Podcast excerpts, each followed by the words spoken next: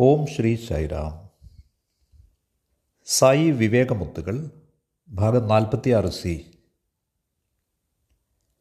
ഉറവക്കൊണ്ട അനുഭവങ്ങൾ ചമൽക്കാരങ്ങൾ. പ്രശാന്തി സന്ദേശം സായി വിവേകമുത്തുകളിലേക്ക് സ്വാഗതം. കഴിഞ്ഞ ഉപാഖ്യാനത്തിൽ ഞാൻ നിങ്ങളോട് വിവരിച്ചതായി ഞാൻ ഓർക്കുന്നു. സ്വാമിയുടെ സഹപാഠികളിൽ ഒരാൾ. അയാളുടെ പേര് ഹനുമന്ത റെഡ്ഡി എന്നാണ്. അയാൾ ഒരു ദിവസം സ്വാമിയെ കാണുന്നതിന് വേണ്ടി ഏറെ നേരം കാത്തിരിക്കേണ്ടി വന്നു. ബാബ അദ്ദേഹത്തെ നോക്കിയത് പോലുമില്ല. അപ്പോൾ ദേഷ്യത്തിൽ അയാൾ അയാളുടെ കയ്യിൽ കിട്ടിയതെന്നും എടുത്ത് ബാബയെ എറിയുകയുണ്ടായി. ഈ സംഭവത്തെപ്പറ്റി അറിയാനിടയായപ്പോൾ ഹെഡ് മാസ്റ്റർ റെഡ്ഡിയുടെ ഹോസ്റ്റലിലെ ആഹാരം ഈ അന്യായമായ ചെയ്തിക്ക് ശിക്ഷയായി നിർത്തുകയുണ്ടായി. വിദ്യാർത്ഥി നേതാവായ അബ്ദുൽ ഖാദറിന്റെ ശ്രദ്ധയിൽ വന്നു ഈ വിഷയം. സ്വാമി ഹെഡ്മാസ്റ്ററെ സമീപിച്ച് ഈ സംഭവത്തെപ്പറ്റി അന്വേഷിക്കുകയുണ്ടായി. മുടക്കിയ ഭക്ഷണം തുടരണം എന്ന് അപേക്ഷിക്കുകയുണ്ടായി അദ്ദേഹത്തോട്. അവിടുത്തെ അപാരമായ കാരുണ്യം അവിടുത്തെ ക്ഷമാശീലമാണ് ഇത് കാണിക്കുന്നത്. ആ വിദ്യാർത്ഥി വലിയ അനാദരമാണ് കാട്ടിയത് എന്ന് ഹെഡ് മാസ്റ്റർ പറയുകയുണ്ടായി. അബ്ദുൽ ഖാദർ സ്റ്റുഡന്റ് ലീഡർ പറയുന്നു. ഹെഡ് മാസ്റ്ററോട് പറഞ്ഞു സർ അടുത്ത വ്യാഴാഴ്ച ഞാൻ രാജുവിനെ കാണാം. എന്നിട്ട് ഇതിൽ എന്ത് നടപടിയാണ് വേണ്ടതെന്ന് രാജുവിനോട് തന്നെ ചോദിക്കാം. അവൻ എന്ത് പറഞ്ഞാലും നമുക്ക് അപ്രകാരം ചെയ്യാം. അവൾ മറ്റു വാക്കുകളിൽ രാജുവിൽ നിന്ന് ഉപദേശം തേടുന്നതിന് അങ്ങേയറ്റത്തെ ഈ അനാദരവിനുള്ള ശിക്ഷാ നടപടിയായി സ്വാമി നിർദ്ദേശിക്കുന്നത് എന്തായാലും അത് തേടുന്നതിന് ഹെഡ്മാസ്റ്റർ ഹനുമന്ത റെഡ്ഡിയെ ചുമതലപ്പെടുത്തുകയുണ്ടായി. അടുത്ത വ്യാഴാഴ്ച ദിവസം അയാൾ രാജുവിന്റെ അടുത്തേക്ക് പോയി. ആ സമയം ആയപ്പോഴേക്കും വലിയ ക്യൂ ഉണ്ടായിരുന്നു. ഏതാണ്ട് നൂറ് നൂറ്റി ഇരുപത് ആളുകൾ സ്വാമിയുടെ ദർശനത്തിനായി കാത്തു നിൽക്കുന്നുണ്ടായിരുന്നു. കുറച്ച് സമയത്തിന് ശേഷം ആരോ വന്ന് പറഞ്ഞു അബ്ദുൽ ഖാദർ എന്ന പേരുള്ള ഒരാളിനെ രാജു വിളിക്കുന്നുവെന്ന്. അബ്ദുൽ ഖാദർ സ്റ്റുഡന്റ് ലീഡറാണ്.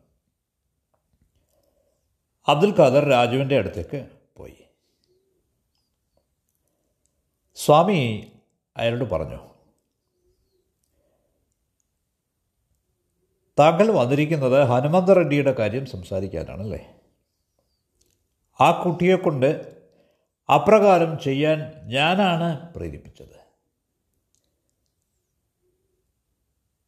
ഒരുവനെ അവന്റെ ദുഷ്ചെയ്തിക്ക് ശിക്ഷിക്കുന്നത് സ്വാഭാവികമാണ്. അപ്പോൾ ഹെഡ് മാസ്റ്ററോട് പറയുക അവന് ആഹാരം നൽകുന്നത് പുനരാരംഭിക്കാൻ.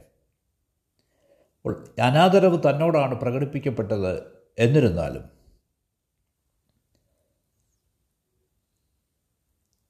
ഹെഡ് മാസ്റ്ററോട് ആ കുട്ടിക്ക് ആഹാരം പുനഃസ്ഥാപിക്കണം എന്ന് ഭക്ഷണം പുനഃസ്ഥാപിക്കണം എന്ന് അപേക്ഷിക്കത്തക്ക വിധം അവിടുന്ന് അച്ഛനമേൽ ദയാലുവായിരുന്നു. ഇനി അടുത്ത സംഭവം. അക്കാലത്ത് ഓരോരുത്തരുടെയും മനസ്സിൽ ഇന്ത്യയുടെ സ്വാതന്ത്ര്യം വളരെ സജീവമായൊരു വിഷയമായിരുന്നു.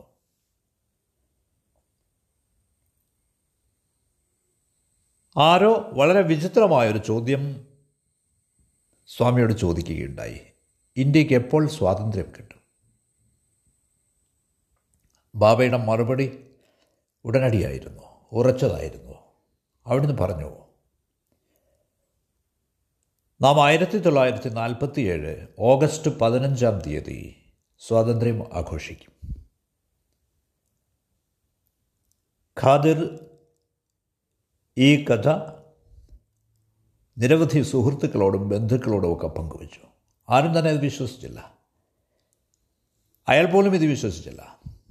പക്ഷേ എന്താണ് സംഭവിച്ചതെന്നാൽ നാല് വർഷത്തിന് ശേഷം അത് സത്യമായി വന്നു. രാജാവിന്റെ വാക്കുകൾ ശരിക്കും സത്യമായി എന്ന് വിശ്വസിക്കാൻ അവന് പോലും കഴിഞ്ഞില്ല. ആ ദിവസമാണ് അവൻ സ്വാമിയുടെ മഹത്വം തിരിച്ചറിഞ്ഞത്. ഒരു ദിവസം രാജു തന്റെ മൂന്ന് സുഹൃത്തുക്കളെ തൊട്ടടുത്തുള്ള ശിവക്ഷേത്രത്തിലേക്ക് കൊണ്ടുപോയി. അവിടെ കുട്ടികൾ വലിയൊരു ചമൽക്കാരം വലിയൊരു അതിശയത്തിന് ദൃക്സാക്ഷികളായി. സകല വിവരണങ്ങളെയും അതിക്രമിക്കുന്നതായിരുന്നു അത്. രാജു ശ്രീകോവിലന്റെ ഉള്ളിലേക്ക് പ്രവേശിച്ചു. ആ സ്ഥലം മുഴുവൻ അവന്റെ മുഖത്തു നിന്ന് പുറപ്പെട്ട തേജസ്സിനാൽ നിറഞ്ഞു. ആ വിഗ്രഹത്തിന് ചുറ്റും തേജസ് നിറഞ്ഞു. അതേസമയം മറ്റൊരു തേജോപുഞ്ചം രാജുവിലേക്ക് തിരികെ വരുന്നത് അവർ കണ്ടു.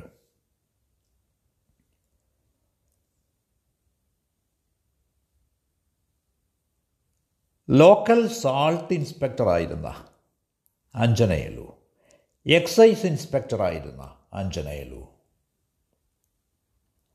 സ്വാമിയോട് വളരെ അടുപ്പമുള്ളവരായിരുന്നു. ഈ സമയം ആയപ്പോഴേക്കും രാജു സ്വാമി സത്യം ഇവയൊക്കെ ഭഗവാന്റെ നാമങ്ങളായി മാറിയിരുന്നു. അദ്ദേഹത്തോട് ഷിർഡി സായിബാബയുടെ ഒരു വിഗ്രഹം വാങ്ങിക്കൊണ്ടുവരുന്നതിന് വേണ്ടി രാജു ആവശ്യപ്പെടുകയുണ്ടായി. പ്രാദേശിക വിപണിയിൽ ലോക്കൽ മാർക്കറ്റിൽ അത് ലഭ്യമാവില്ല എന്ന് ആഞ്ജനേയലു മറുപടി പറഞ്ഞു. അപ്പോൾ രാജു പറഞ്ഞു ബെണ്ണോ ഹോബിലത്തെ ക്ഷേത്രത്തിലെ നാരായണസ്വാമി ക്ഷേത്രത്തിലെ വാർഷിക ഉത്സവത്തിന് പോവുക. ബെണ്ണഹോബിലത്ത് പോയി ശ്രമിക്കുക. അതിശയമെന്ന് പറയട്ടെ. ആ കൊല്ലം മെയ് ഒൻപതാം തീയതി നടന്ന വാർഷിക ഉത്സവത്തിന് എട്ട് അണ അൻപത് പൈസ കൊടുത്ത് അദ്ദേഹത്തിന് ഷിർഡി ബാബയുടെ ഒരു വിഗ്രഹം അവിടെ നിന്ന് വാങ്ങാനായി. ആഞ്ജനേയലു ഷിർഡി സായി ബാബയുടെ ഭക്തനായിരുന്നു. അദ്ദേഹം തന്റെ ഉദ്യാനത്തിൽ സായിബാബയ്ക്ക് വേണ്ടി വ്യക്തിപരമായി ഒരു ചെറിയ കോവിൽ നിർമ്മിച്ചു. ഒരു ശിലയുടെ മുകളിലായി പുലിത്തോല വിരിച്ച് അവിടെ ഈ വിഗ്രഹം പ്രതിഷ്ഠിച്ച് ഓരോ വ്യാഴാഴ്ചയും പൂജ നടത്തി.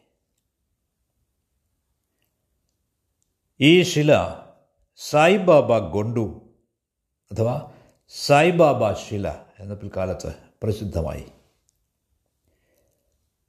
ആഞ്ജനേയലുവിന്റെ വീട്ടിൽ നടന്ന ഭജനകളിൽ രാജു പങ്കുകൊണ്ടു. അത് വളരെ നിശബ്ദമായ സ്ഥലമായിരുന്നു. അയൽക്കാരെ ആരെയും ശല്യപ്പെടുത്താതെ പ്രധാന ടൗണിന്റെ പ്രാന്തപ്രദേശത്തായിരുന്നു ആ സ്ഥലം. ഓരോ വ്യാഴാഴ്ചയും നിരവധി ഭക്തർ ഈ ഭജനയിൽ പങ്കുകൊള്ളാനായി അവിടേക്ക് നടന്നു. ആഞ്ജനേയലുവിന്റെ കുട്ടികൾ. എക്സൈസ് ഇൻസ്പെക്ടറുടെ കുട്ടികൾ. നരസിംഹദാസ്. സുബ്ബു രത്നമ്മ. ഇവർ രാജുവിന്റെ ക്ലാസ്മേറ്റ്സ് ആയിരുന്നു. വലിയ അടുപ്പമായിരുന്നു അവർക്ക് രാജുവിനോട്. ധാരാളം വർഷങ്ങൾക്ക് ശേഷം അക്കാലത്ത് രാജുവിനെ സംബന്ധിക്കുന്ന വളരെ അതിശയകരമായ ചില സംഭവങ്ങൾ നരസിംഹദാസ് പങ്കുവയ്ക്കുന്നുണ്ട്. അവർ വളരെ ആദരപൂർവം സ്വാമി എന്നാണ് വിളിച്ചിരുന്നത് രാജുവിനെ.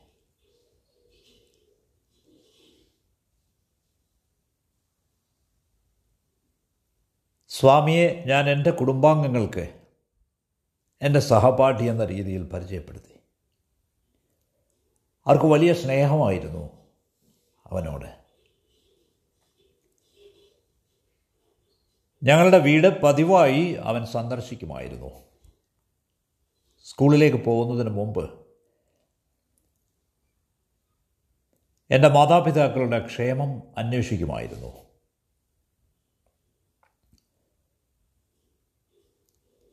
ചിലപ്പോഴൊക്കെ പിതാവ് അവനെ ആഹാരം കഴിക്കുന്നതിന് വേണ്ടി നിർബന്ധിക്കും. വളരെ ദയാപൂർവം അവനതിന് വഴങ്ങുമായിരുന്നു. സ്വാമി സ്കൂളിലേക്ക് പോകുന്നതിന് ഒരു വെള്ള ഷർട്ടും കാക്കി ഷോർട്സുമാണ് ധരിച്ചിരുന്നത്.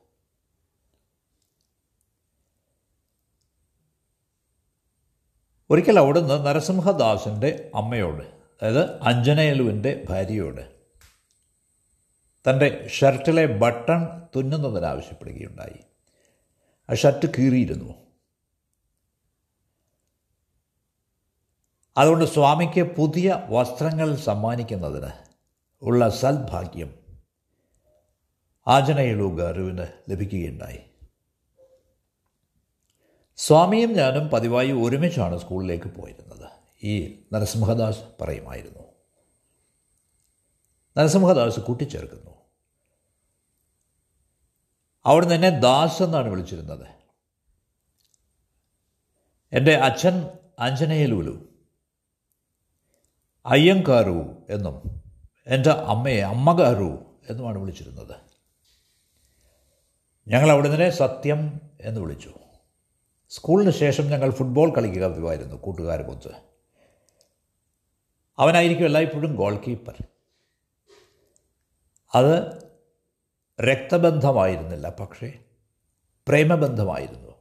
ഓരോ വ്യാഴാഴ്ച ദിവസവും സ്കൂളിൽ നിന്ന് അവൻ ഞങ്ങളുടെ ഭവനത്തിലേക്ക് വരും. കുളി കഴിഞ്ഞ് സിൽക്ക് ധോത്തിയും മേലങ്കിയും അണിഞ്ഞ് ഷിർഡി സായിബാബയുടെ ക്ഷേത്രത്തിൽ പൂജ നടത്തും. എന്നിട്ട് അവൻ പാടും. മാനസ ഭജറേ ഗുരുചരണം. ദുസ്തര ഭവസാഗര തരണം. പിന്നെ ഈ ഗാനം ബാബ റാവ സായി ബാബ റാവ രണ്ടും അവൻ തന്നെ രചിച്ചതാണ്. അവൻ പാടുമ്പോൾ ബാക്കി എല്ലാവരോടും ഒരുമിച്ച് പാടാൻ ആവശ്യപ്പെടും. കോറസായി. ഭജനയ്ക്കിടയിൽ വളരെ ആഴത്തിലുള്ള ഏകാഗ്രതയോടെ അവൻ നിൽക്കും. എണീറ്റ് നിൽക്കും. തേജസ്സിനാൽ തിളങ്ങിക്കൊണ്ട് അവന്റെ ശരീരം മുന്നോട്ടും പിറകോട്ടും മൂന്ന് നാല് മണിക്കൂർ നേരം ആട്ടിക്കൊണ്ട് ഈ സമയത്ത് അവൻ ഉപദേശങ്ങൾ നൽകും. എല്ലാവരെയും പഠിപ്പിക്കും. എല്ലാവരെയും അനുഗ്രഹിക്കും. സാധനങ്ങൾ വിഭൂതി ഷിർഡി സായിബാബയുടെ കഫ്നിയുടെ കഷണങ്ങൾ ചിത്രങ്ങൾ പ്രിന്റുകൾ സന്ദർശകർക്കായി ഫലങ്ങൾ ഇവയൊക്കെ സൃഷ്ടിക്കും. അവനവന്റെ കൈകൾ ഉയർത്തി ശൂന്യതയിൽ നിന്ന് സാധനങ്ങൾ സൃഷ്ടിച്ച് വിതരണം ചെയ്യും. സാധാരണയായി അവൻ ഫലങ്ങളും മിഠായികളുമാണ് കൊടുക്കുക. ഭക്തരോട് അവരുടെ വായ തുറക്കാൻ പറയും. എന്നിട്ട് ആഹാര സാധനങ്ങൾ ഇട്ട് കൊടുക്കും വായിലേക്ക്. ആ പ്രസാദം അവർ ഉടനടി കഴിക്കണമായിരുന്നു. അവൻ നൽകിയിരുന്ന ബാക്കി സാധനങ്ങളൊക്കെ ഉടൻ തന്നെ വീട്ടിലേക്ക് കൊണ്ടുപോകണം. അവൻ എന്താണ് കൊടുത്തതെന്ന് മറ്റാരും അറിയാൻ പാടില്ല. അത് മറ്റ് ആരോടും പറയരുതെന്നായിരുന്നു അവൻ പറയുന്നത്.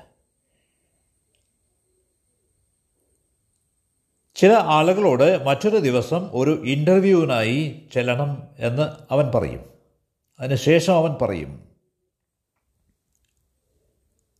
എനിക്ക് പോകണം ആരതി എടുക്കൂ. ആരതിക്ക് ശേഷം നാളികേരം ഉടയ്ക്കൂ. മിക്ക ദിവസവും ആരതിക്ക് ശേഷം അവൻ ബോധം കെട്ട് വീഴുമായിരുന്നു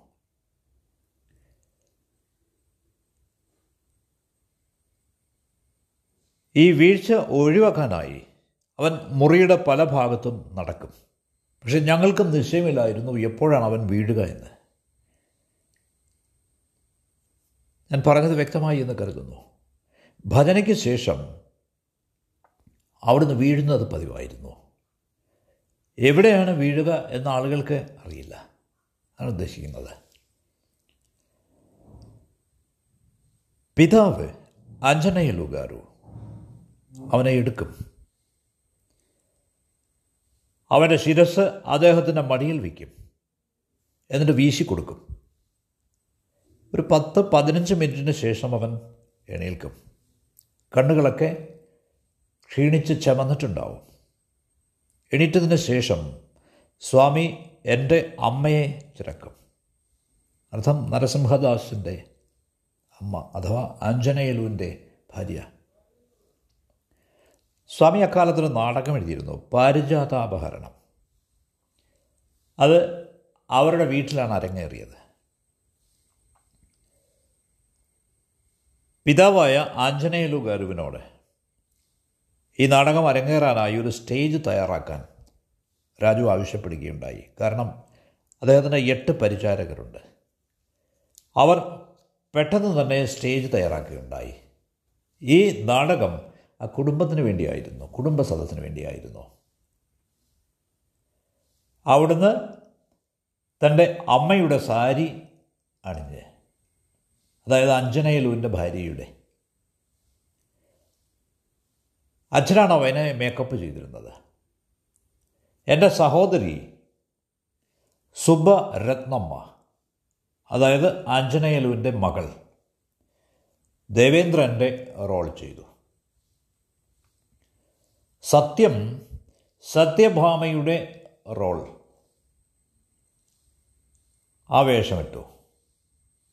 എന്നോട് ശ്രീകൃഷ്ണന്റെ വേഷമിടാനും ആവശ്യപ്പെട്ടു. നരസിംഹദാസ് ശ്രീകൃഷ്ണന്റെ വേഷമിട്ടു. ബാബ സത്യഭാമയുടെയും. സുബ്ബരത്നമ്മ ദേവേന്ദ്രന്റെ വേഷമിട്ടു. ഇതേപോലെ എല്ലാ റോളുകളും നിശ്ചയിക്കപ്പെട്ടു. അപ്പോൾ ഈ നാടകത്തിലെ ഏറ്റവും വശ്യമായ ഒരു രംഗം എന്തെന്നാൽ ശ്രീകൃഷ്ണൻ സത്യഭാമയുടെ കോപം തണുപ്പിക്കാനായി ശമിപ്പിക്കാനായി അവളെ സമീപിക്കുന്നു. അപ്പോൾ ദേഷ്യത്തിൽ അവളുടെ ഇടത് കാലുകൊണ്ട് ശ്രീകൃഷ്ണന്റെ തലയിൽ തൊഴിക്കുന്നുണ്ട്. സത്യഭാമ. ഓൾ ഇവിടെ ശ്രീകൃഷ്ണൻ പറയുന്നത് സത്യഭാമയുടെ പാദസ്പർശത്താൽ താൻ വളരെ ആവേശഭരിതനായി എന്നാണ്. സത്യഭാമയുടെ പവിത്രമായ പാദം എന്റെ ശിരസിൽ സ്പർശിച്ചപ്പോൾ എനിക്ക് വലിയ ആവേശമായി. എന്തുകൊണ്ടെന്നാൽ സത്യഭാമയുടെ റോൾ ആ വേഷം ചെയ്തിരുന്നത് സ്വാമി തന്നെയാണ്. അപ്പോൾ ശ്രീകൃഷ്ണനെ തൊഴിക്കേണ്ടിയിരുന്നു സത്യഭാമയ്ക്ക്. നരസിംഹദാസ് ആയിരുന്നു ശ്രീകൃഷ്ണന്റെ റോൾ ചെയ്തിരുന്നത്. അപ്പോൾ അദ്ദേഹം പറയുന്നു ഇന്നും അവിടുത്തെ ശിരസ് അവിടുത്തെ പാദം എന്റെ ശിരസിൽ സ്പർശിച്ചു തോർക്കുമ്പോൾ ഞാൻ ആവേശഭരിതനാവുന്നു.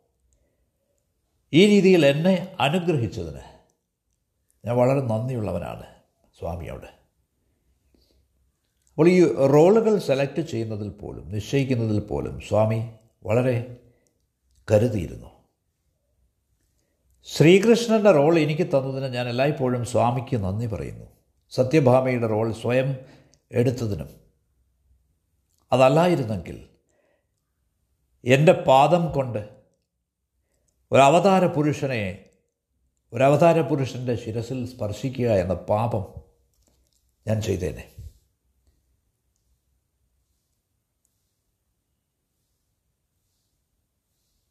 ഒരു കേവലം ഒരു സഹപാഠിയെന്ന് മാത്രം കരുതി അവിടുത്തെ പാദനമസ്കാരം ചെയ്തില്ലെന്ന് വരാൻ ഞാൻ. പക്ഷേ അവിടുന്ന് അവിടുത്തെ ശിരസ് കൊണ്ട് അവിടുത്തെ പാദം കൊണ്ട് എന്റെ ശിരസിൽ സ്പർശിക്കുകയുണ്ടായി. ഞാൻ എത്രമാത്രം അനുഗ്രഹീതനാണെന്ന് ഇപ്പോൾ എനിക്ക് മനസ്സിലാവുന്നു. തന്റെ അധ്യാപകനായ തമ്മിരാജുവിന്റെ ഭാര്യയായ കമേശ്വരമ്മയെ രാജു സ്വന്തം അമ്മയെപ്പോലെയാണ് കരുതിയിരുന്നത്. വളരെ സ്നേഹപൂർവം അവരെ അമ്മ എന്നാണ് വിളിച്ചിരുന്നത്. കമേശ്വരമ്മ ഭജനകൾ പാടുമായിരുന്നു ആദ്യകാലങ്ങളിൽ ഭഗവാൻ ശ്രീ പ്രഭു രാമചന്ദ്രനെ പറ്റിയായിരുന്നു ഭജനകൾ മിക്കതും. അതിലേറ്റവും പ്രധാനപ്പെട്ട ഒരു ഭജനയായിരുന്നു ശ്രീരാമ ജയരാമ. ഈ ഭജനകളൊക്കെ ആദ്യം നടത്തിയിരുന്നത് ശേഷമ്മരാജുവിന്റെ ഭവനത്തിലാണ്. പക്ഷേ അവിടെ തടിച്ചുകൂടിയിരുന്ന ആൾക്കൂട്ടം വലിയ ആൾക്കൂട്ടം കാരണം അതേപോലെ ശേഷമ്മരാജുവിന്റെ പത്നിയുടെ എതിർപ്പും കാരണം.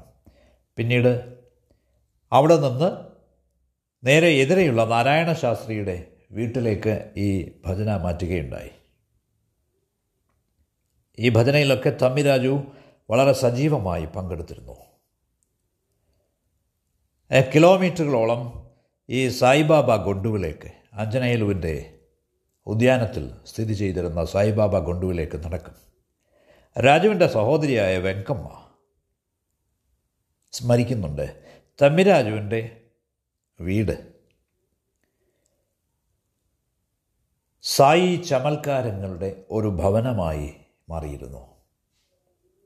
രാജു അവരെ ഈശ്വരന്മാരുടെ ദർശനം നൽകി. അവരെ ത്രസിപ്പിച്ചിരുന്നു. ധാരാളം ത്രസിപ്പിക്കുന്ന ദൃശ്യങ്ങൾ അവർക്ക് കാട്ടിക്കൊടുത്തിരുന്നു. ഭഗവാൻ കൃഷ്ണന്റെ ജന്മദിനത്തിന് ജന്മാഷ്ടമിക്ക് രാജു തമ്മിരാജുവിന്റെ ഭാര്യയോട് കാമേശ്വരമ്മയോട് പൂജാമുറിയിൽ ഒരു പീഠം കൊണ്ടിടാൻ ആവശ്യപ്പെടുകയുണ്ടായി. അവർക്ക് ദർശനം നൽകാം എന്ന് പറയുകയുണ്ടായി. ആ ദിവസം പിന്നീടും അവിടുന്ന് ധാരാളം ത്രസിപ്പിക്കുന്ന അനുഭവങ്ങളിലൂടെ അവരെ അനുഗ്രഹിക്കുകയുണ്ടായി.